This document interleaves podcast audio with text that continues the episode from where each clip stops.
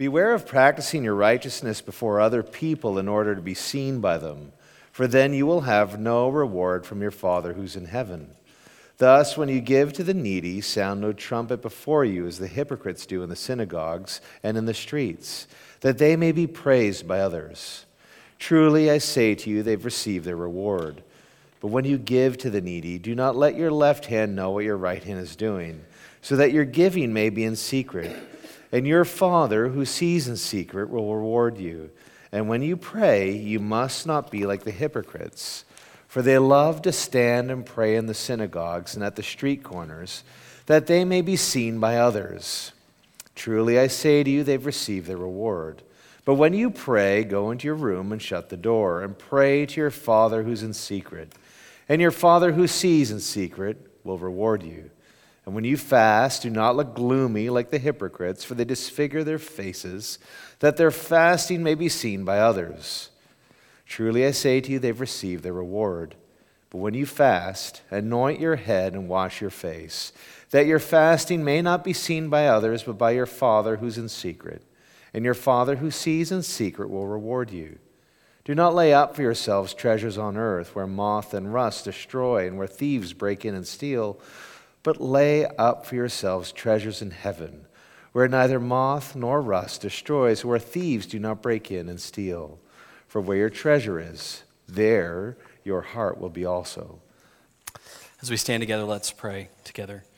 Lord, um, as we embark on this Lenten journey, marking the beginning, um, on this Ash Wednesday. I pray that you would be in our midst um, as we move forward in the service and, and pray, acknowledging, Lord, our brokenness before you, acknowledging that we are not what we're meant to be and the world is not what it's meant to be. Um, I pray that your gracious kindness would surround us and remind us um, that we can come boldly to your throne of grace um, and that you welcome us and that you forgive us. And I pray, Lord, that the words of my mouth and the meditations of my heart would be pleasing to you, my rock and my redeemer. Amen. The service is different today, so we're just off to the races reading, sermon, and then the good stuff. So it'll be short, relatively painless, and that's all I can promise.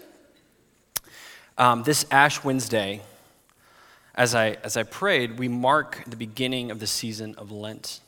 Um, and Lent has always been this time that's associated with the wilderness. Um, this idea that Jesus went into the wilderness for 40 days to fast when, after he was baptized and where he was tempted. Uh, and even that 40 days was a picture of him enacting the story of Israel as they went into the wilderness for 40 years to follow closely after God so that they would learn what it was uh, to depend on Him for all things, to depend on Him for daily bread, to depend on Him for water, um, to follow the, the pillar of fire by day, and to pause when the cloud would rest. They learned uh, who the Lord was in the wilderness. And that's what the season of Lent is about. This time when we move into a wilderness season on purpose to follow closely after the Lord. So as we as we embark on that journey, when we talk about things, as I will in a minute, like prayer and fasting and almsgiving, it's always within that context about proximity to the Lord and knowing Him more and knowing His ways more, not this, these things that we're doing to draw near to Him. He's already drawn near to us. But really, as a way that we've talked about with deeply formed life, that we're more present to Him as He is always present to us.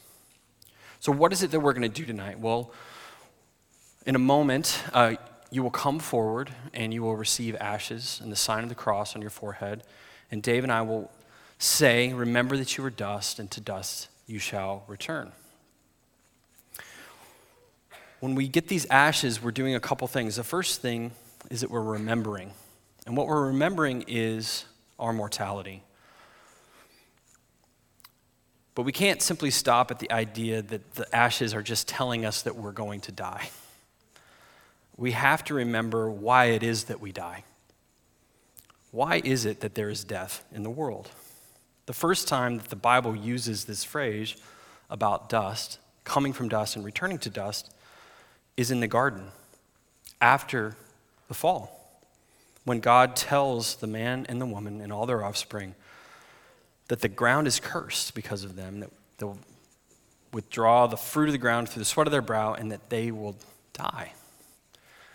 The reason that we die is because of sin. It's the S word that maybe we don't like to talk about, but in the season of Lent, we have to. The reason that there is death is because there is sin. It is sin that gives birth to death in the world. And it's not something that happened, it's something that happens. We are like Adam and Eve. We continually choose another way. We continually choose to worship God's creation rather than Him as creator. That's what Paul says in Romans 1, is that that's the fundamental movement of the heart, is that we're drawn to worship the things that God has made rather than worshiping Him. And that's tough because we just prayed, God hates nothing that He made. so we can get tangled up in chasing things that are good in and of themselves. But when we worship them as God, we bring death into the world and we bring death into our lives. So that mark of ashes upon our heads re- helps us remember that the reason we are mortal is because we are sinners. And it's just a lot better if we all can admit that and take a deep breath and we're not hiding. We're just saying we are going to return to dust because of what happened in the garden and what happens in our hearts because we choose against God. That choice against God is fundamentally what sin is, and it is sin that marks us for death. But that is not the whole story because the mark upon our forehead is not just a formless smudge, it's a cross. It's the shape of the cross. So we're not just remembering something that we're going to die, we are marked with the very remedy for our death, which is the cross itself. Sealed with the sign of the cross, we are not just remembering that we are sinners. We are not just left to ourselves simply to die. We are given and reminded of the remedy that God has given us for death, for sin which is the cross. And as I said, we engage in Lent to follow after Jesus in the wilderness as we prepare ourselves for his passion, as we prepare ourselves to meditate on what he accomplished for us on the cross. We follow Jesus on his way to the cross because we know that it is there where death goes to die. It is there where sin goes to die. And so, if we want that remedy, we follow him to the cross. So the mark is a mark of remembrance, but it's also a sign of the remedy for what we're remembering. So the question is how do we partake of the remedy? How is it that we best remember? And this is where Jesus, in the Sermon on the Mount, helps us. He calls us to three disciplines prayer, fasting, and almsgiving. And Jesus is a master of the heart. He says, Where your heart is, your treasure will be. And he understands that these things can be used in a way that gets us no closer to God at all, that we can perform them in such a way as to win praise from others. Or we can do them with sincerity and honesty in such a way that the Father sees us in secret and rewards us. That's what it's about drawing near to the one who is drawn near to us. So Jesus says, when you fast, the assumption is that you will fast. When you pray, the assumption is that you will pray. When you give, the assumption is that you will give. And that these disciplines are all means by which we say no to ourselves and say yes to God. I want to talk a minute about fasting. Maybe you haven't thought about what you're going to give up for Lent. Maybe you've thought a lot about it. Maybe you aren't going to give up anything at all. And you can fast from all kinds of things. This is very typical. Um, people, you know, fast from alcohol or social media, things like that. I would encourage you to consider the idea of fasting from food on some level. Um, because it's so connect, it's that most primal appetite. um, it, and because we are fully embodied beings and not just brains on a stick, when we say no to our body, there's something that happens in our spirit. Um, and that can look like a lot of different things. Let me just give you a simple example of this would be like a, a life hack power combo if you could do all three at once of prayer, fasting, and giving. Do any uh, Striver Dallas types want a power combo spiritual practice? I think, I think so. Every day. What some people do, and just consider this as an example that you could apply in different ways. Choose to fast one meal during the week, and that you take the money that you would have spent on that meal and you set it aside for almsgiving to give to the poor. And then instead of eating at that time, you set that time apart for prayer. All three in one. It's fantastic. It's not about doing them all at once, but it's, it's recognizing the thing that Jesus says in the wilderness. What does Jesus say in the wilderness? Man does not live by bread alone, but by every word that proceeds from the mouth of God. He was fasting to a level that I don't think any of us will get to. 40 days? Oof. One day is tough enough. he was saying no to his flesh, and he was attuned to the Father in his life in the body. So I, I would commend to you just to prayerfully consider, even in the context of this service, what it is, what it is that God might be asking you to say no to in order to say yes to Him. And consider this thought. I would just encourage you as we pray what's called the litany of penance. We're going to say a lot of things about the tendency of the human heart. We'll say a prayer, I, you know, I get jealous. I love God's things more than I love Him. If one of those things sticks out to you, then maybe that's what God's asking you to deal with in this season of Lent. Just a thought. So, prayer, fasting, almsgiving, serving the poor, spending time with the Father in prayer, saying no to our flesh consider some practice around those things. It could simply be with prayer. I'm going to say the Lord's Prayer once a day. Um, I see as spiritual director, we talk about prayer. He gave me a prayer exercise, which is Lord, I give you my heart, soul, mind, and strength today, uh, and I pray that you would guide me by your Spirit. Just said, say that prayer every day for six months uh, and see what happens. One sentence prayer. But it's just orienting ourselves to God. It's not performing, to get anything other than being with the Father. So we can't make our repentance or our spiritual practices about ourselves, which is what Jesus warns against. They are always and forever about God. And they are meant to be means to draw us nearer to God. Because we're talking about the wilderness, I feel like I have full and free reign to quote a desert father, because they lived in the wilderness. They were the pros at it. This is St. Peter of Damascus. And he says this about repentance.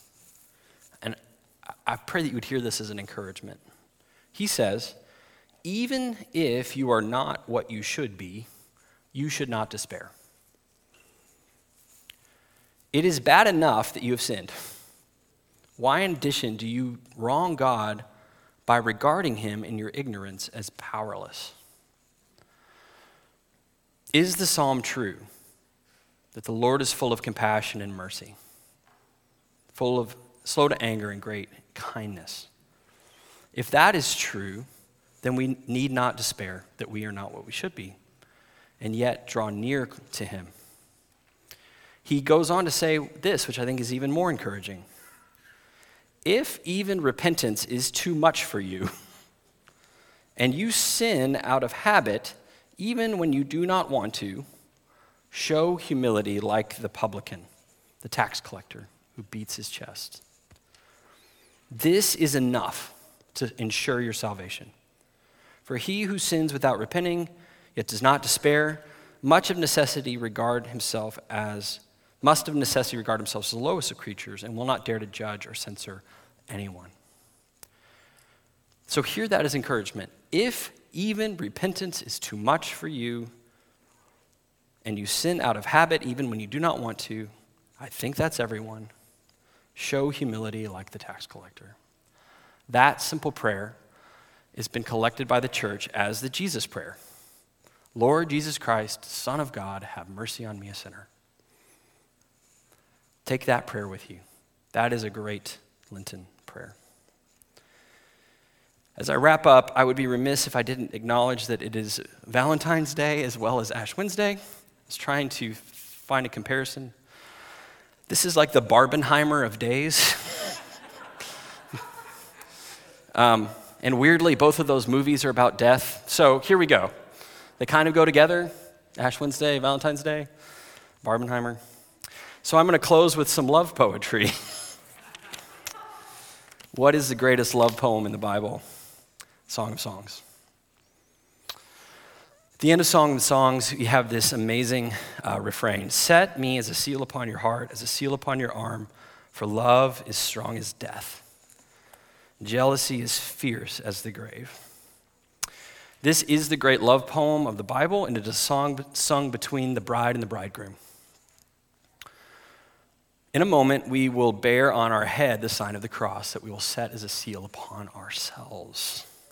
It is a reminder that our great bridegroom has set upon us, his bride, his seal. And it is not now true that love is as strong as death, it is true that love is stronger than death. We proceed into the wilderness in hope of resurrection. We know the end of the story. That is our great hope that out of the ash, he raises us up. From the dust, he creates us, and from the grave, he is going to raise us up on the last day. Love is stronger than death. That's our great hope. Pray with me. Lord God, on this Ash Wednesday, now as we take this seal, this mark, we pray that it would be a seal of love upon our head, that the sign of the cross would remind us of your strength, your love for us. As we pray together this litany of penance, Lord, that we would hear the Holy Spirit convicting us, not the voice of condemnation. And if we hear the voice of condemnation, that we would reject it. For there is no condemnation for those who are in Christ Jesus. But conviction is your invitation to draw nearer to you. So as we pray, as we meditate on our mortality, as we repent of our sin, we pray that you would draw near to us as we draw near to you. We pray this in the holy name of Jesus. Amen.